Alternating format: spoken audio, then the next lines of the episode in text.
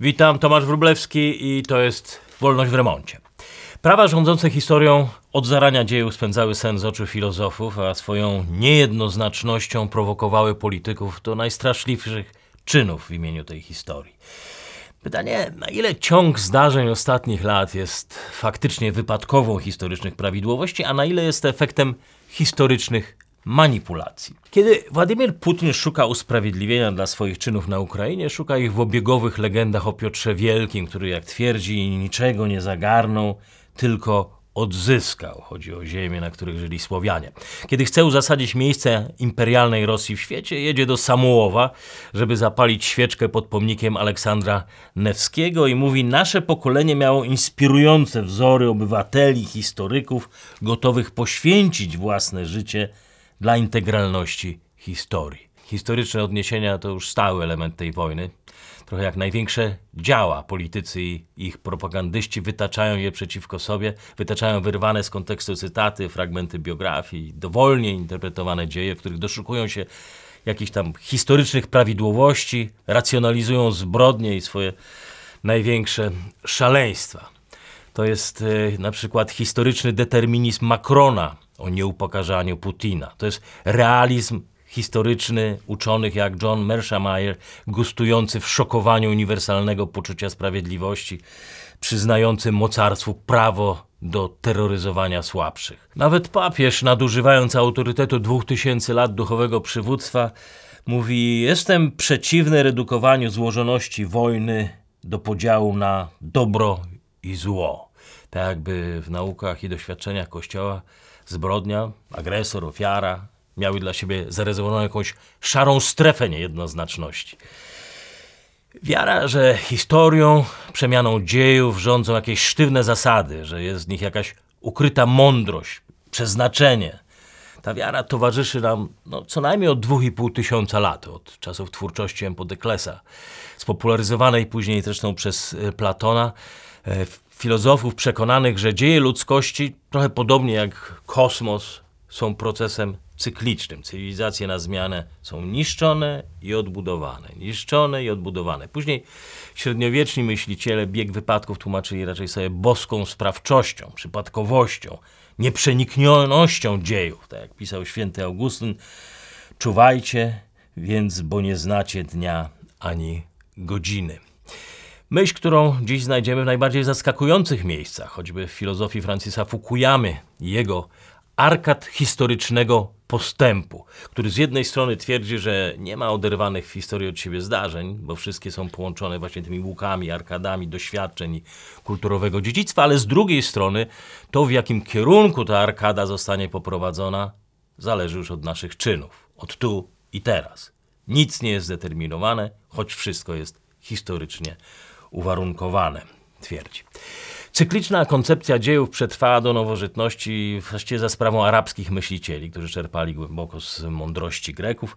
E, XIV-wieczny intelektualista, geograf Ibn Khaldun w swoim najważniejszym dziele, Makadima, to jest wstęp do świata, zaproponował pokoleniową koncepcję cykliczności dziejów. E, jak pisał, gdzie państwo, miasto gdzieś w czwartym pokoleniu od narodzin swojej świetności zaczyna się degenerować. Pokolenia wyrosłe w dobrobycie utraciły historyczną pamięć, pozbyły się strachu przed koszmarami wojny i głodu, nie celebrują już dawnych więzów plemiennych czy narodowych, wytracają dawną odporność na kryzysy i ataki z zewnątrz. Ramy współczesnego sporu o prawach rządzących dziejami zakreślone zostały tak naprawdę w oświeceniu. Montesquieu w dziele o duchu praw pisał, że nie istnieje trwały postęp moralny. Takie cechy jak szczęście, poczucie bezpieczeństwa, wolność, wszystkie te wartościowe rzeczy w naszym życiu są przypisane do naszego gatunku i nie poddają się przemianom czasu. To, co się zmienia, to stosunki międzyludzkie.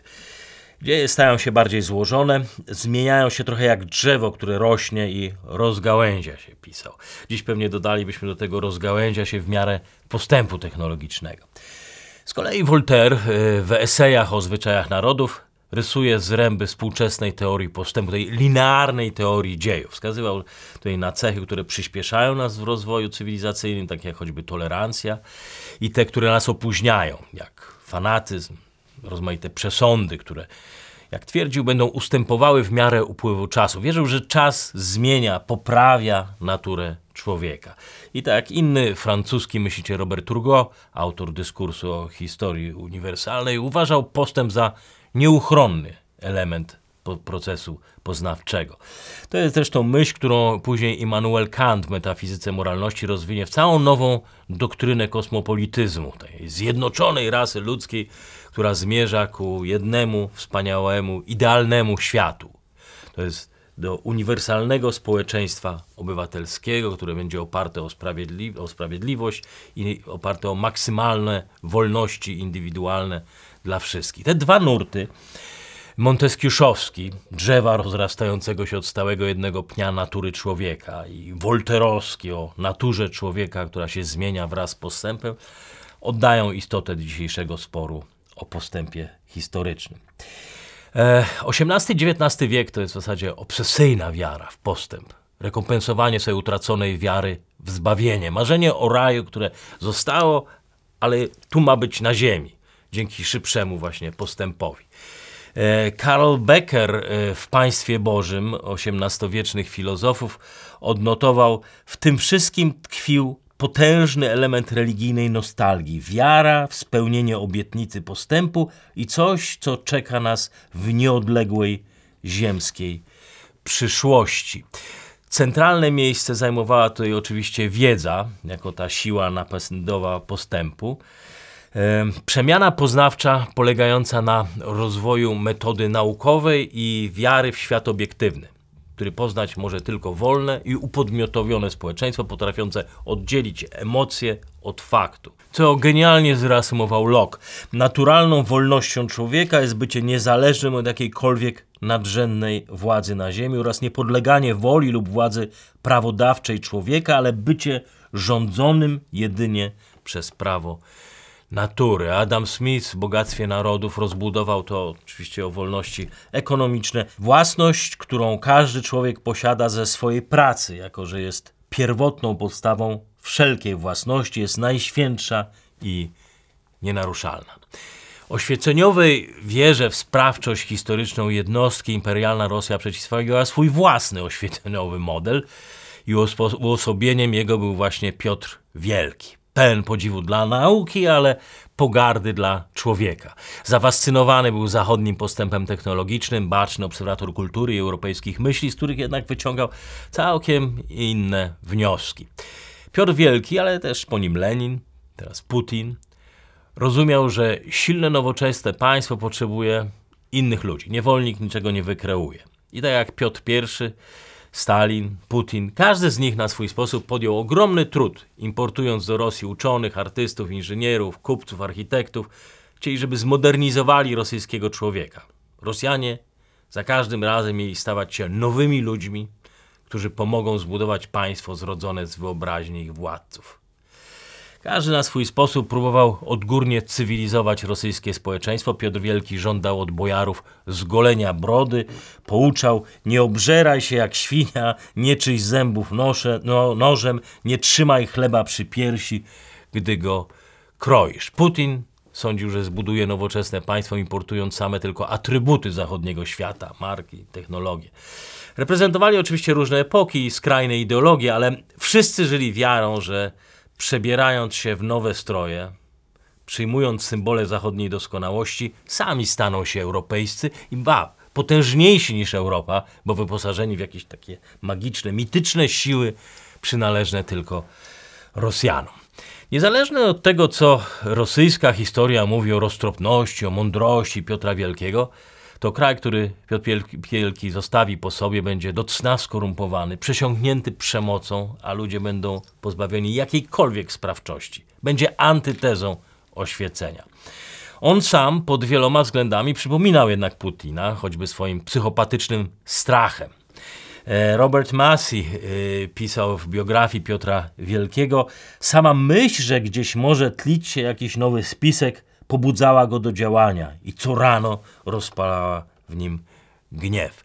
Po tym jak Piotr I kazał torturować i zamordować własnego syna, ambasador Francji przy Kremlu donosił do Wersalu: Śmierć księcia nie pozostawia powodu do wątpliwości, że wszystkie nasiona buntu i spisku zostały całkowicie wygaszone, ale jakaś wewn jakiś wewnętrzny strach nie dawał spokoju carowi. Przytaczam te słowa w przekonaniu, że tak jak dzieje zachodniej Europy układały się w logiczny ciąg zdarzeń, które prowadziły do rewolucji przemysłowej i dalej do oświecenia demokratycznego ładu, tak też dzieje Rosji, jej władców złożyły się na dziś na pozór irracjonalny obraz kraju. Są też jakąś logiczną konsekwencją tego, co się wydarzyło. I to cofa mnie do innego historycznego patrona Putina, wspomnianego Aleksandra Newskiego, księcia Nowogrodu, który w pierwszej połowie XIII wieku rządził swoim miastem, państwem. Opowieść, która dowodzi kolejnej prawdy o historii, że nie tylko zdarzenia z przeszłości odkładają się gdzieś naszej zbiorowej tożsamości, ale też fałszywe wyobrażenia o przeszłości mogą kreować przyszłość. George Orwell w książce Rok 1984 pisał, kto panuje nad przeszłością, panuje nad przyszłością, kto panuje nad teraźniejszością, panuje nad przeszłością. Każde dziecko w Rosji wie, że Aleksander Newski uratował Rosję przed krzyżakami e, w bitwie nad Newą, stąd zresztą jego przydomek. Nie zagłębiając się w prawdziwy przebieg bitwy, warto przypomnieć, że nie miała ona większego znaczenia dla tego, czym faktycznie było księstwo Nowogrodu i jak daleko księstwu do współczesnej Rosji, do tego, co sobą reprezentowało. Newski nie tyle był wielkim wodzem, co był wielkim politykiem, negocjatorem, był animatorem handlu. Jako jedyny władca ówczesnej Azji i Europy Wschodniej e, potrafił ułożyć sobie relacje z Mongołami i Nowogród jako jedyne miasto między Uralem a Krakowem nie zostało splądrowane w tamtych czasach. E, John Fennell w książce Kryzys średniowiecznej Rosji opisuje te zręczne negocjacje Newskiego z Mongołami i to jak e, wolna republika stała się właśnie centrum pośrednictwa między wschodem a zachodem, krytycznym miastem w dziejach średniowiecza. Nowogród w zasadzie od XI wieku rządzony był przez obieralnych urzędników, na czele stał namiestnik zarządzający w imieniu Rady i tylko w sprawach wielkiej wagi potrzebował kontrasygnaty księcia. Książę z kolei, jak pisze Richard Pipes w swojej doskonałej książce, zobowiązywał się do przestrzegania zwyczajów narodu i nie podejmował decyzji bez zgody posadnika, namiestnika. Według ekonomisty, historyka Darona Asemlogu, różnice między instytucjami politycznymi i gospodarczymi w Europie Zachodniej i Wschodniej były w tym czasie niewielkie. Do XV wieku w Nowogrodzie procesy społeczno-ekonomiczne w zasadzie przebiegały bardzo podobnie do tych, które się działo powiedzmy w Brugi czy Wenecji. Z kolei, jak pisze dalej Asemolgu, w sensie biurokratycznym Nowogród zbliżał się do poziomu zaawansowania Chin. To była największa biurokracja w tamtych czasach. Księstwo było też jedynym ruskim ośrodkiem, który stowarzyszył się z Hanzą. Ten kwitnący handel, trochę podobnie jak w Wenecji, poszerzał wpływy polityczne klasy kupieckiej i władza książęca stawała się coraz bardziej ceremonialna. Klasa średnia zamieszkiwała w mieście, w Nowogrodzie, ponieważ tutaj toczyło się życie ekonomiczne polityczne, co wyróżniało miasto. Pipe zwraca uwagę, że w Moskwie i wszystkich późniejszych y, miastach, które podlegały carom, bojarzy starali trzymać się jak najdalej raczej od władcy. Mieszkali na prowincji, żeby nie narażać się na jego zmienne nastroje. Na zachodzie Europy właśnie ograniczenie władzy książąt i wykształcenie się miejskiej klasy właścicieli, kupieckiej, będzie miało krytyczne znaczenie dla rozwoju ośrodków przemysłowych i tego nowego modelu gospodarczego, który da początek rewolucji przemysłowej, da początek oświeceniu. Nowogród jako jedyny ośrodek też na terenie Wielkiej Rusi zgromadził sam dość złota i srebra, żeby bić własną walutę, nomen omen nazwaną rubel. E, stały za tym wtedy wielkie nowogrodzkie instytucje finansowe. Ich noty, w przeciwieństwie do współczesnych not rosyjskich banków, kupcy mogli prezentować we wszystkich największych portach, nabywać za nie towary. Czarna śmierć, która unicestwiła Mongołów, większość krymskich, włoskich, hanzeatyckich miast, ta sama śmierć, która później okaże się początkiem nowej epoki przemian ekonomicznych, dla Nowogrodu będzie końcem nadziei na stworzenie na wschodzie europejskiej cywilizacji. W 1477 roku Iwan III, korzystając z zapaści finansowej miasta, najechał księstwo. Przez jakiś czas jeszcze zachowywał przywileje obywatelskie mieszkańcom, ale jego wnuk Iwan IV, czwarty groźny, odebrał je razem z własnością ziemską. Kiedy Rada Nowogrodu podjęła tajne rozmowy z Litwą i Polską, usiłując przejść pod zachodnią strefę wpływów, no Iwan wysłał wojów. Okrążył miasto, obiecał łaskę wszystkim mieszkańcom, a kiedy bramy się otworzyły, zaczęła się rzeź. Chwytano i spędzano dziesiątkami lub setkami tysiące osób, mężczyzn, kobiety i dzieci, których torturowano. Tych kilka koszmarnych tygodni w historii księstwa doskonale opisuje dwóch historyków, Skryników i Gram. Piszą, jedni ginęli w męczarniach pieczeni w ogniu, innych wieszano za ręce i przycinano im brwi. Na koniec nieszczęścików przywiązywano linami do sań, ciągnięto przez miasto do Włochowej, rzeka przepływająca przez miasto, i związanych razem wrzucano pod lód. Centralnym epizodem całej kampanii były odbywające się w obozie cesarskim procesy, procesy głównych postaci oskarżonych o zdradę. Procesy trwały cztery tygodnie. Z mową oskarżycielską wystąpił na koniec car i potem pojechał odwiedzać klasztory, osobiście nadzorując wywóz skonfiskowanych skarbów. Jeżeli przytłaczam tutaj e, dłuższy niż zwykle fragment książki, to nie żeby lepiej zrozumieć rosyjską naturę, bo żadna lektura nie pomaga jej zrozumieć, co chyba najlepiej ujął Winston Churchill. Rosja, jej historia to zagadka owinięta ciemnym suknem tajemnicy we, wewnątrz większej od niej enigmy. I nie sądzę, żebyśmy dzisiaj byli bliżsi zrozumienia natury rosyjskiej tożsamości. Ten fragment raczej przypomina, że nadzieje na westernizację, ucywilizowanie wschodniej Europy ginęły dokładnie tak samo jak dziś, kiedy Putin usiłuje zdusić tą cywilizację na Ukrainie. Pierwsze co zrobił car, to zerwał związki Nowogrodu z Hanzą, z Wenecją, z Gdańskiem, innymi miastami europejskimi. I kiedy Europa powracała do swojej świetności na początku XVI wieku, Nowogród nie liczył się już jako ośrodek ani polityczny, ani handlowy, nie uczestniczył w wielkiej oświeceniowej przemianie Europy. Chyba nikt lepiej nie potrafił skwitować utraconej szansy niż Puszkin, kiedy pisał tam, gdzie Piotr Wielki wyciął okno na Europę w średniowiecznym Nowogrodzie, drzwi były już szeroko otwarte. Jak pisze Wiktor Szwec, Rosja pozostała wiecznym zakładnikiem złego cesarza. Od Iwana III do Iwana IV, od Stalina do Putina. Od XV wieku po dziś dzień Rosja cały czas wiecznie pozostaje opóźniona cywilizacyjnie w stosunku do Zachodu. Kiedy w XVI wieku na Zachodzie rodził się nowy porządek społeczny, w Rosji chłopi i wolni kozacy tracili prawa do przemieszczania się. Kiedy w latach 80. XIX wieku w Rosji nieśmiało zabierano się za reformy, tworzenie warunków społeczno-ekonomicznych, które pomogłyby rozwojowi miast i przemysłu. Zachód przechodził już do drugiej rewolucji przemysłowej, do tworzenia zrębów nowoczesnych koncernów. Kiedy Rosja pokonywała analfabetyzm w Prusach, Francji, każde dziecko przed dziewiątym rokiem życia musiało już pisać, czytać i liczyć. I dziś, jak pisze Iwan e, Krastew, to czego dokonał Putin, to ostateczne rozdzielenie resztek europejskiej Rosji od Europy. Imperia, pisze, imperia najczęściej rodzą się na polu bitwy, ale umierają w księgarni.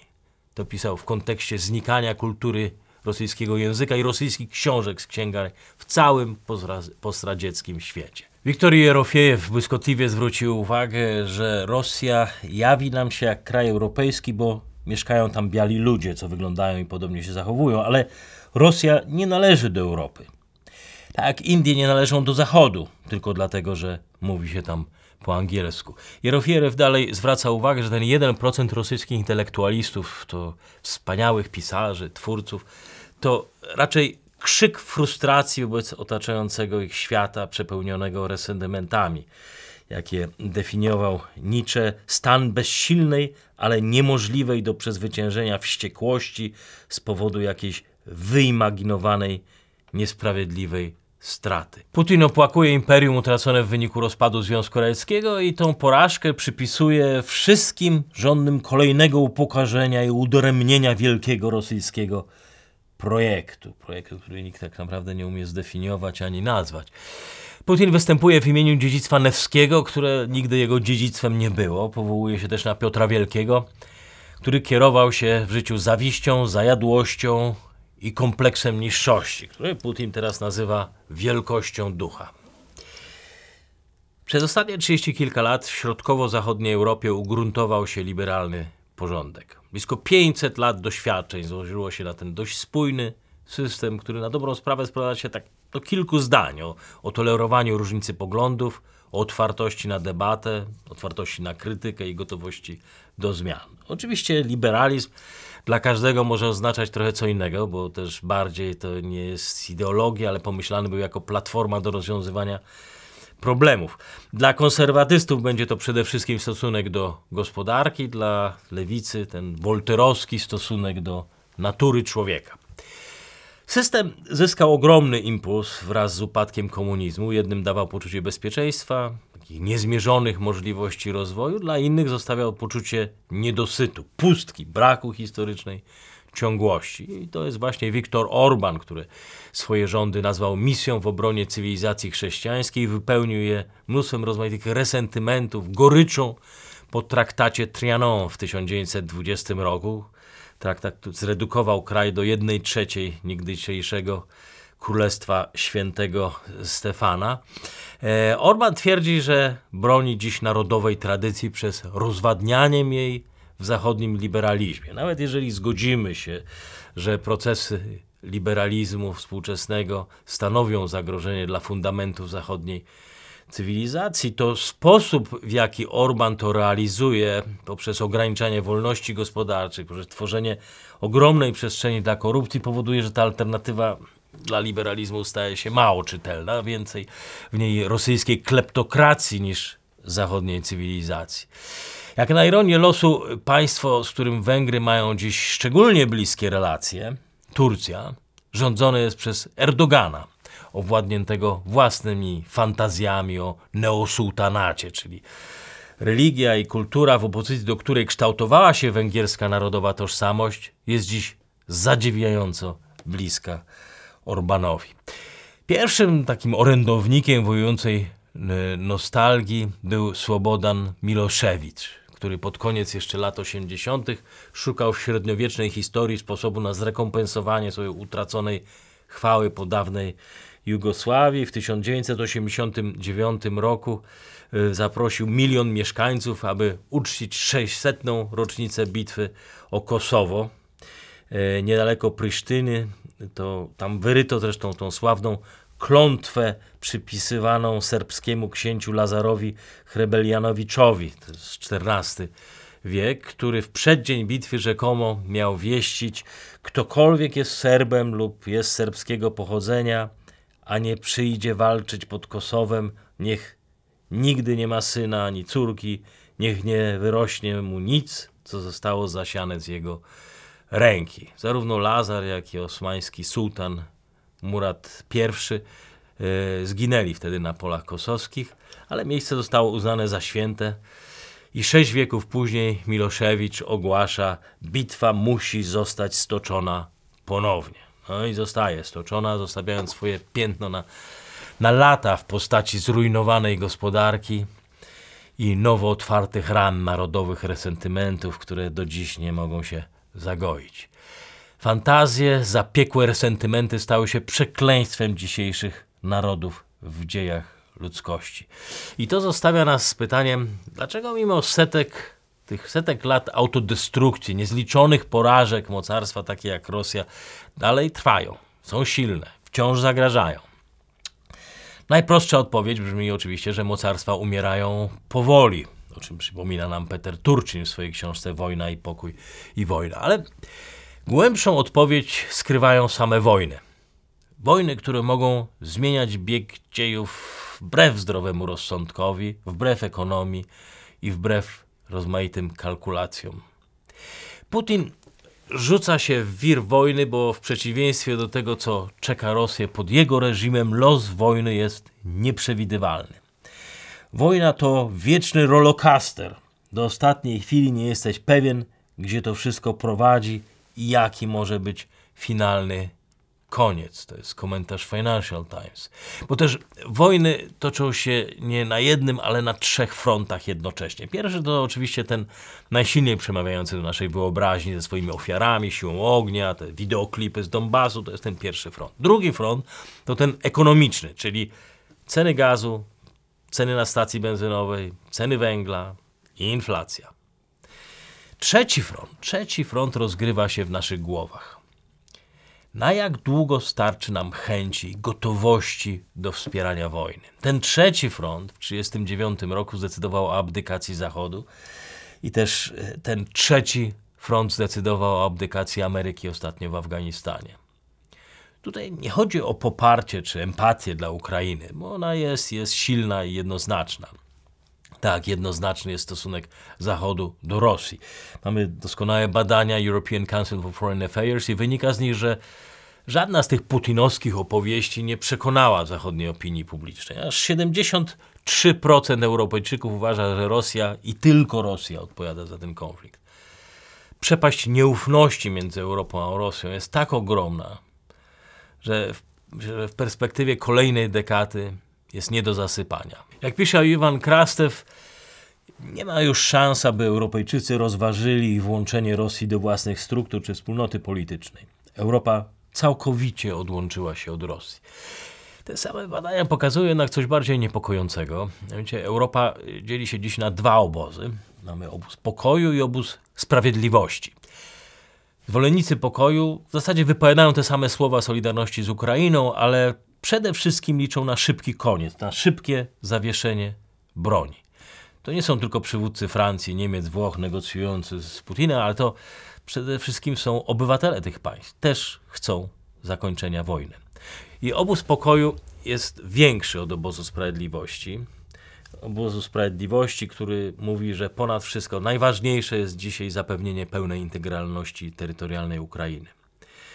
Oczywiście są tutaj też różne odcienie, ale z wyjątkiem Polski, Wielkiej Brytanii i Ameryki, w pewnym stopniu Kanady, świat chce, żeby jak najszybciej wojna się skończyła. Nawet za cenę ustępstw i zakonserwowania rosyjskiej mocarstwowości.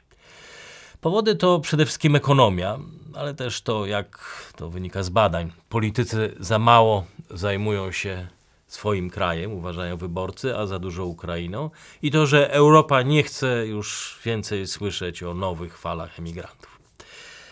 Z tego, co wiemy o pierwszym froncie, o wojnie toczącej się na wschodzie Ukrainy, to możemy wnosić, że Rosja nie osiągnie swoich celów, jeżeli na Ukrainę dalej będzie napływała broń, jeżeli ta pomoc, ten trzeci front będzie silny, jeżeli obóz sprawiedliwości przeważy. Wyzwania na froncie ekonomicznym są oczywiście poważne, ale czas, duch zachodniej przedsiębiorczości dadzą sobie z tym radę. Rynek paliw zacznie się z czasem wyrównywać, nowe technologie energetyczne szybciej pewnie pojawią się niż sądziliśmy, a kwestie zatorów żywnościowych yy, myślę, że rynki są w stanie rozładować. Zresztą mówiłem o tym we wcześniejszych, wcześniejszym podcaście. No i zostaje nam wojna w naszych głowach. Wola czy brak woli do wspierania Ukrainy. Od tego zależy los tego konfliktu i od tego zależy los porządku świata. Amerykańskie, polskie, brytyjskie wsparcie dla Ukrainy oczywiście ma swoje źródło w empatii i historycznych doświadczeniach, ale przede wszystkim jest to chęć, gotowość do zmianu, zmiany ładu politycznego. Ameryka chce wykluczyć Rosję z gry mocarstwowej, Wielka Brytania chce wrócić do gry w Europie, a my My w wojnie widzimy historyczną okazję do zmiany ponad dwustuletniego paradygmatu niemiecko-rosyjskiej dominacji w Europie Środkowo-Wschodniej. Szanse, że pierwszy raz od XVIII wieku przestaniemy być ziemią pomiędzy i staniemy się centrum środkowoeuropejskiego porządku. To jest ta wojna serc, której najgorszym, najgorszym finałem byłby rozpad europejskiej spójności, a to oznacza, może oznaczać, że duch Piotra Wielkiego i Iwana Groźnego przez kolejne 100 lat unosić będzie się nad Europą. W wolności w remoncie zrobimy sobie krótką wakacyjną przerwę. Zachęcam do prenumeraty w międzyczasie ścinek, gdzie będę informował o kolejnych odsłonach.